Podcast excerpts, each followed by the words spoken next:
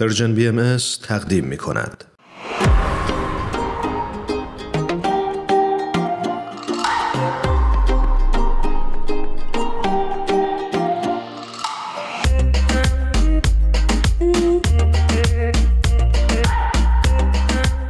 خانم دکتر نیکل جعفری رو روی خط داریم بسیار خوشوقت هستیم از اینکه دعوت ما رو پذیرفتن درود میفرستم خدمتتون. خیلی خوش اومدین. ممنون. خیلی متشکرم و من هم درود میفرستم خدمت شما دوستانم در استودیو و شنوندگان عزیز. خانم دکتر جعفری منم بهتون درود و خوش آمد میگم. ممنون که این وقت رو گذاشتید و با برنامه پادکست هفت همراه شدید. مرسی.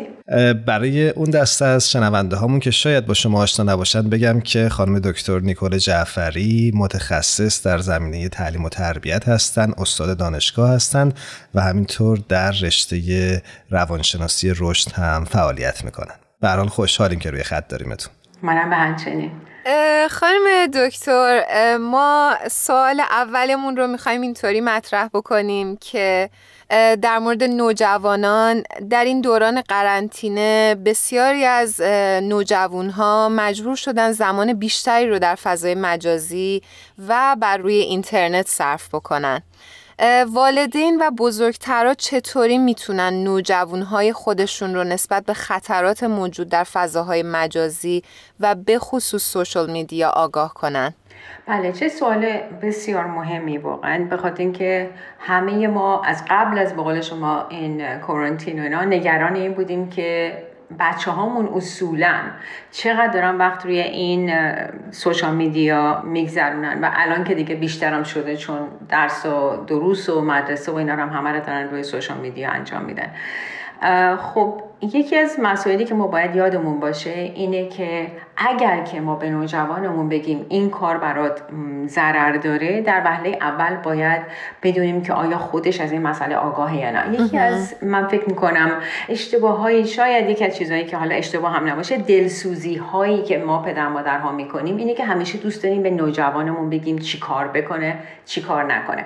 اما یادمون میره که نوجوان ما الان تو سطح فکری و مغزی هستش که خودش داره برای خودش فکر می‌کنه. و از اینی که یک کس دیگه دائم بهش بگه این کارو بکن اون کارو نکن زیاد راضی نخواهد بود. درست مثل ما اگه یک کسی از صبح تا شب به ما بگه که اینو بپوش اونو بخور اینجا نرو اینجا برو. ما خودمون فکر نکنم احساس خوبی داشته باشیم.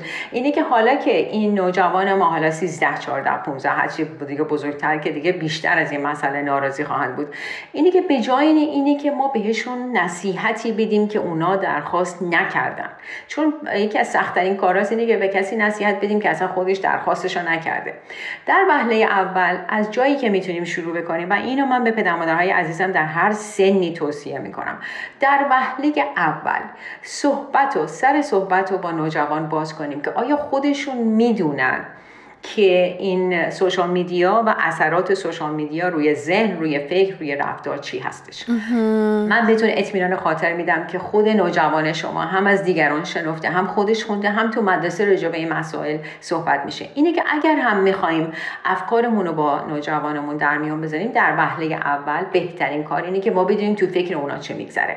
به مجرد اینکه ما این سوال و این سر صحبت رو باز می‌کنیم اونم فقط محض اینه که گفتگو کنیم نه اینه که بیا بشین ببینم به من بگو تو می‌دونی اصلا اینا چقدر ضرر داره. نه به این صورت. به صورتی که ما می‌خوایم با یه کسی گفتمان داشته باشیم. بشین بگیم که عزیزم من مثلا یه مقاله خوندم که راجبه این مسئله یه اطلاعاتی داده. ولی واقعا می‌خوام از خود شماها بپرسم. شماها چی فکر می‌کنید؟ و نوجوان ما وقتی می‌بینه ما اینجوری بهش نزدیک شدیم یا مسئله رو اینجوری باش عنوان کردیم خیلی خوشحال میشه از اینکه نه تنها بدون ما علاقه داریم به افکارش بلکه اینه که ما می‌خوایم ازش چیزی یاد بگیریم.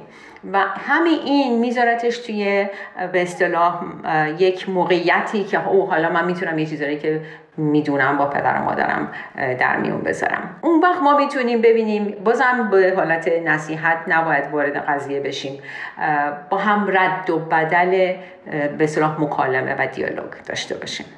خانم دکتر حالا من در ادامه این سوال می‌خوام بدونم که حدش چقدره؟ بله. خب الان امروزه توی این به اصطلاح قرنطینه و کرانتین که خیلی سخته. اما اصولا قبل از کرانتین تحقیقاتی که نشون داد نوجوانان و بچه ها متاسفانه یه چیزی بین چهار تا 6 ساعت در روز وقت خودشون رو روی این رسانه ها میذاشتن. حالا این سوایه این بود که حالا تو مدرسه باهاش سر کار داشتن. و این مقدار بسیار زیادیه. به خاطر اینکه اعتقاد بر اینه که وقتی شما چهار تا 6 ساعت در روز وقت تو با یک به کامپیوتر یا حالا تلویزیون یا تلفن داری میگذرونی با چیزهای دیگه که باید وقت بگذرونی وقت نمیگذرونی. در فقط مسئله این نیستش که بچه ها به اصطلاح چی میگن درگیر و اصلا غرق این سوشال میدیا شدن. مسئله اینه که چه چیزهایی دیگه ای رو تو زندگی دارن از دست میدن. اینه که به صورت میانه یه چیزی بین 4 تا 6 ساعت و متاسفانه این یک مسئله جهانی هستش. قبلا تو آمریکا می‌گفتن تا 4 ساعت در روز بچه ها وقتشون دارن روی این کامپیوتر اینا میگذرنن الان می‌بینیم که به صورت جهانی یه چیزی بین 4 تا 6 ساعت بچه ها دارن وقتشون رو متاسفانه جایی می‌ذارن که ازشون به اصطلاح داره کمبود می‌ذاره واسه جاهای دیگه که می‌تونن ازش استفاده کنن. مثلا رابطه با خانواده گفتمان یادگیری از دیگرون.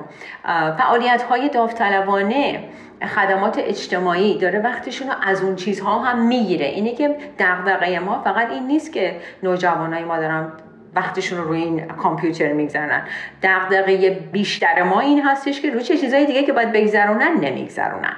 درسته. خیلی جالب بود. مرسی. خواهش می‌کنم. خانم دکتر جعفری شما اشاره کردید که نبایستی نوجوانها رو نصیحت کرد. اما اگر نخواهیم نصیحت بکنیم در این دورانی که بیشتر مجبور هستند از راه دور تحصیل بکنن چطور به اونها کمک بکنیم که این انضباط تحصیلی و این دیسیپلین آموزشی رو رعایت بکنن؟ بله. خب ببینید نصیحت همچون خدمتتون عوض کردن نصیحت ناخواسته هیچ وقت کسی قبولش نمی‌کنه. اگرم بکنه روی اجبار قبول می‌کنه. مرحله من فکر کنم یه خورده ما بداریم عقبتر. اینه که بیشتر پدر مادرها و حقم دارن به خاطر که ما بهترین رو برای بچه‌مون می‌خوایم. بیشتر پدر مادرها دوست دارن نوجوانشون فرزندشون است تمام نمره هاش عالی باشه توی مدرسه تمام تکالیف و خوب انجام بده. همش هم بهشون میگیم میگیم من خونه و زندگی رو واسه تهیه کردم که تو بری درس بخونی. تنها وظیفه ای که داری اینه که بری درس بخونی. مسئله یه خود بغرنج تر از این حرف هست. مسئله اینه که ما باید واقعا بدونیم که نوجوان ما آیا با درس و دروسی دست و پنجه نرم می‌کنه. آیا تمام اون قابلیت هایی که در مورد مبحث به خصوصی تو مدرسه داره اون قابلیت ها رو داره؟ بهله اول اگه ما بچه‌مو می‌بینیم انضباط نداره توی درس خوندن باید دنبال این باشیم که چرا انضباط نداره. انسان از بد به تولد جویای یادگیریه. یک مسئله که بارها تئوری ها و کاربردهای تئوری ثابت کرده. بچه ای که وقتی که به دنیا میاد تا یک سالگی می‌خواد راه رفتن و یاد بگیره صد بارم بخوره زمین. بازم ناامید نمیشه بلند میشه راه میفته. بچه دو سالگی که می‌خواد از صندلی بره بالا و صد دفعه می‌خوره زمین بازم از صندلی میره بالا. این نشون میده که ما اصولا ذاتا انسان در پویای یادگیری پویای دانشه.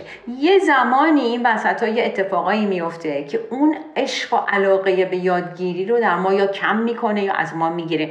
ما باید بریم سر اون قضیه. ببینیم که آیا دانشجوی ما درسی که داره بهش توی مدرسه تحویل داده میشه آیا یه جورایی باهاش کلنجار میره؟ آیا طرز درس دادن معلم جوری نیستش که دانشجوی ما یاد بگیره؟ یا اصلا شاید به استعدادهای فرزند ما توی چیز دیگه ای هست که ما داریم روی مثلا مسائل دیگه یا مبحث های دیگه ای مثلا پافشن مثلا بچه ما همه باید دکتر باشن همه باید وکیل باشن همه باید مهندس باشن. همش ما مد نظرمون هستش که این بچه ما یه درسی بخونه که بعدا بتونه مثلا حالا درآمدی داشته باشه و خودش مواظبت کنه این هیچ مسئله با این نیست. ما خیلی هم دوست داریم که پدر مادرها انقدر فکر آینده بچهشون هستن.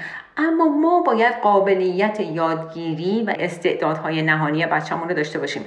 در وهله اول به نظر من باید به اونجا اشاره کنیم. بعد که متوجه شدیم بچه ما واقعا دقدقه های یادگیری نداره. فقط این مسئله است که انگیزه نداره برای یادگیری. اون وقت ما چیکار بکنیم؟ به عنوان یک خانواده وارد عمل بشیم. بچه ای که می‌بینه پدر مادرش نشستن دارن تلویزیون نگاه می‌کنن اینو فرستادن تو اتاق حالا برو این همه درسای مشکل رو یاد بگی. خب مسلما ما میگیم منم خسته شدم منم از صبح کار کردم حالا اومدم می‌خوام فیلم مورد علاقه رو نگاه کنم. مسئله فرای این حرفاست. ما خانواده هستیم ما با هم متحد هستیم. من اگه بچم امتحان داره اگر بچم مثلا روی مبحثی داره دست و پنجه نرم می‌کنه منم باید پا به پا باهاش باشم ببینم چطوری می‌تونم بهش کمک بکنم. در ضمن اگر من می‌خوام بچم مطالعه کنه اگه می‌خوام بچم دائم چیزی یاد بگیره من نه که از خودم اون الگو رو نشون ندم که منم پویای نالج هستم. بگم من که درسامو خوندم من دیگه الان خسته شدم الان باید بشینم کار خودم بکنم.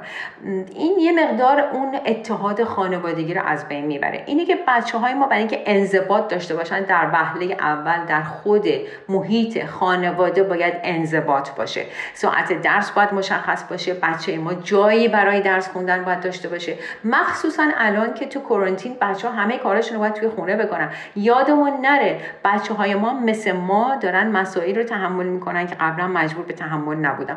اینه که اگر جایی نداریم که این فرزند ما بره یه جایی مثلا ساکت باشه بدون مداخله باشه محیط خونه رو همونی اتاقی که هستش. تلویزیون خاموش کنیم خودمون بشیم کتاب بگیریم دستمون از فرزندمون بپرسیم چند ساعت تو احتیاج به درس خوندن داری؟ چیزی هست که من می‌تونم بعد انجام بدم کاری هست می‌تونم برات انجام بدم. همینی که ای به بچه‌ام بگیم برو درس تو بخون کافی نیستش. و من می‌دونم بار سنگینی می‌ذاره روی دوش پدر مادرها. ولی من یه چیزی می‌خوام به پدر مادرهای عزیزمون بگم. اینه که این کارهای سختی که در اول کار ما انجام میدیم به اصطلاح sacrifice یا اون از خودگذشتگی هایی که داریم الان نشون میدیم بعدها فردی ما تحویل جامعه میدیم که خود ما برمیگردیم به عقب و نگاه می‌کنیم و لذت می‌بریم از اینه که دسترنج ما به اینجا رسیده. سپاسگزارم ازتون. خیلی عالی بود و نقش الگو رو خیلی خیلی زیبا توضیح دادین و دقیقا ما باید خودمون الگو باشیم. خانم دکتر نیکل جعفری سال آخر رو می‌خوام اینطوری مطرح کنم که با توجه به کاهش فعالیت های اجتماعی خارج از خونه چطور ما می‌تونیم به تقویت روحیه نوجوان های خودمون کمک بکنیم و اونها رو از درون شاد نگه داریم؟ چقدر سوال مهمیه؟ اول اول من یه خبر خوب به پدر مادرهای عزیز بدم و اونم اینه که از سالهای 1960 که جوون ها توقیان کردن در حقیقت. دهه‌ای بودش که دیگه اون حالت این که شما بزرگتری من باید به احترام بذاریم خود عوض شد اجتماع عوض شد. جوون ها وقتی که باشون مصاحبه می‌کردن اون موقع و بعد 20 سال بعد تکرار کردن. همیشه گفتن با اینی که ما با پدر مادرمون مخالفت می‌کنیم ما هنوز پدر مادرمون عاشقشون هستیم و در واقع پدر مادر ما هنوز برای ما الگو هستن. اینی که من فکر کنم این یه خود دلگرمی برای پدر مادرها هستش. اینه که اگر می‌خوایم به روحیه فرزندمون کمک بکنیم در وهله اول رول خودمون رو نباید فراموش بکنیم. من رول پدر مادر رو دارم و در ثانیه آخر نفسم باید محیطی فراهم کنم که فرزند من بتونه چند تا اتفاق براش بیفته. یک تجارب زندگی رو خودش داشته باشه با راهنمایی من. دو یاد بگیره که چجوری خودش رو خوشحال و شاد و راضی از زندگی بکنه. وقتی که ما میشینیم با فرزندمون هی صحبت می‌کنیم الان ویروس اومده چقدر باید بری مواظب باشی؟ چرا این کاری می‌کنی؟ همه میمیرن اگه مثلا تو بری با دو تا دوستت مثلا حالا بیرون باشی. ما این مسائل باید به طور خانوادگی باهاش مواجه بشیم. و وقتی که می‌بینیم فرزند ما یه گوشه نشسته ناراحت از اینکه خب دوستاش شاید رو Face مخصوصا تو این social media متاسفانه. ما می‌بینیم عکس می‌ذارن داینی که ما میگیم بابا قرنطینه است نرید خونه هم دیگه. اگرم میرید من تقاضا می‌کنم از دوستان عزیز و خانواده های عزیزمون. عکساشو نذاریم روی فیسبوک برای اینکه چی میگن؟ به اصطلاح منحرف کننده است. از یه طرف ما می‌بینیم میگن نرید ما خودمون نشستیم خونه. از یه طرف می‌بینیم دوستان مطابقت نمی‌کنن. اگرم می‌خواین بکنید یه انتخاب شخصی من میگم هر کاری که خودتون دوست دارید برای خانوادهتون مفیده انجام بدید. اما با فرزندمون باید راجع به این مسائل صحبت بکنیم. هر کسی یه تعهدی نسبت به اجتماعش داره. اگه می‌خوایم به فرزندمون کمک کنیم خوشحال بشه بارها و بارها تحقیق نشون داده. راز خوشحالی و رضایت از زندگی خدمت به دیگرانه. این یک مسئله به علمیه. یک مسئله ای نیستش که همینجوری بدون ساپورت علمی و بدون تحقیق بشه ازش صحبت کرد. ثابت شده باعث خوشحالی خدمته. در نتیجه بشینیم با خانواده صحبت بکنیم که ما می‌خوایم یه خدمتی به اجتماع بکنیم. الان باور کنید بیشتر خدمات اجتماعی آنلاین شده. من خودم یه نان پرافیت دارم یه انجیو دارم و تمام اینترن های ما و داوطلبای ما همه دارن از طریق آنلاین به ما خدمت می‌کنن. یک جایی رو پیدا کنیم یک مؤسسه رو پیدا کنیم که فرزند ما بتونه خدمت کنه. هفته یه بار. هر دو هفته یه بار. این باعث خوشحالی فرزند ما میشه این باعث خوشحالی نوجوان ما میشه و در زم بهش هم این موقعیت رو میده که بتونه از تجارب زندگیش استفاده کنه برای زندگی آیندهش ما میگیم که teenage years is the dress rehearsal for adulthood. یعنی اینکه دوران نوجوانی دوره تمرین برای بزرگسالی. اگر ما یه سری از این تجارب بزرگسالی رو در اختیار فرزندمون نذاریم اونها با آمادگی داخل اجتماع نمیشن. یعنی که خدمت خدمت های داوطلبانه کمک به دیگران. بریم پنج تا همسایه رو ببینیم در بزنیم دم خونهشون وایسیم. مثلا چند متر برتر ببینیم. فقط اومدم بگم حالت چطوره؟ چیزی احتیاج داری؟ اینا خدماتی هست که فرزند ما رو خوشحال می‌کنه. سپاسگزارم از توضیحات قشنگتون. ممنونم ازتون. چقدر خواهیم دکتر جعفری چقدر پیشنهادهای خوبی دادین و خیلی برای حقیقتا من خودم خیلی که نوجوان دارم خیلی راهگشا بود. امیدوارم که برای همه شنونده هامون هم مفید فایده باشه. مرسی از اینکه دعوت ما رو پذیرفتین. ممنون از این فرصتتون و برای همتون آرزوی سلامتی و موفقیت دارم. خانم دکتر جعفری ما تیم برنامه رسم داریم که در انتهای گفتگومون از مهمانمون بخوایم که یک ترانه رو به انتخاب خودش به شنونده هامون تقدیم بکنه شما چه ترانه رو انتخاب می‌کنید؟ که سورپریز بود برای من. ترانه باید انگلیسی باشه ایرانی باشه فرق نمی‌کنه. فارسی. خب چطور آهنگ عکس خصوصی از خانم گوگوش رو با هم دیگه گوش کنیم؟ مرسی. مرسی. بسیار خب پس قبل از اینکه بریم آهنگو بشنویم از شما خداحافظی می‌کنیم. بازم ازتون ممنونیم. متشکرم. خداحافظ. خدا نگهدار. یه اقیانوس آبی توی چشاته یه ریتم شادی توی پیانوی صداته تو رویاها می‌بینم. که موهاما میبوسی. همه دنیا تو میشی. توی عکس خصوصی.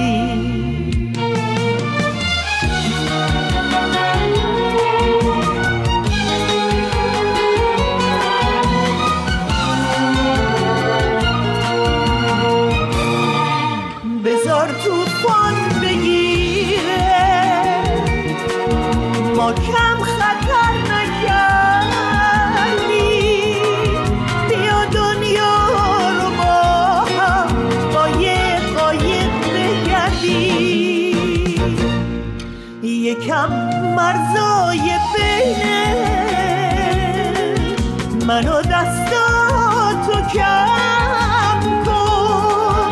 منو بغل بگیر و از این توفان ردم کن. منو تو با یه دوری یکم بارون یه دریا.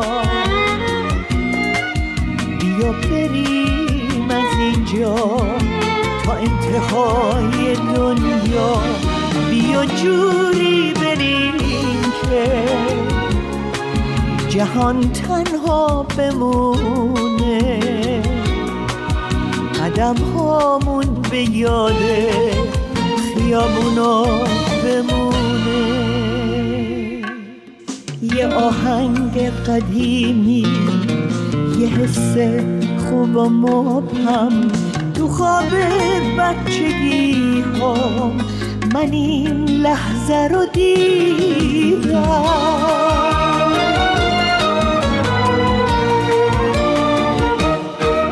بذار توفان بگیره ما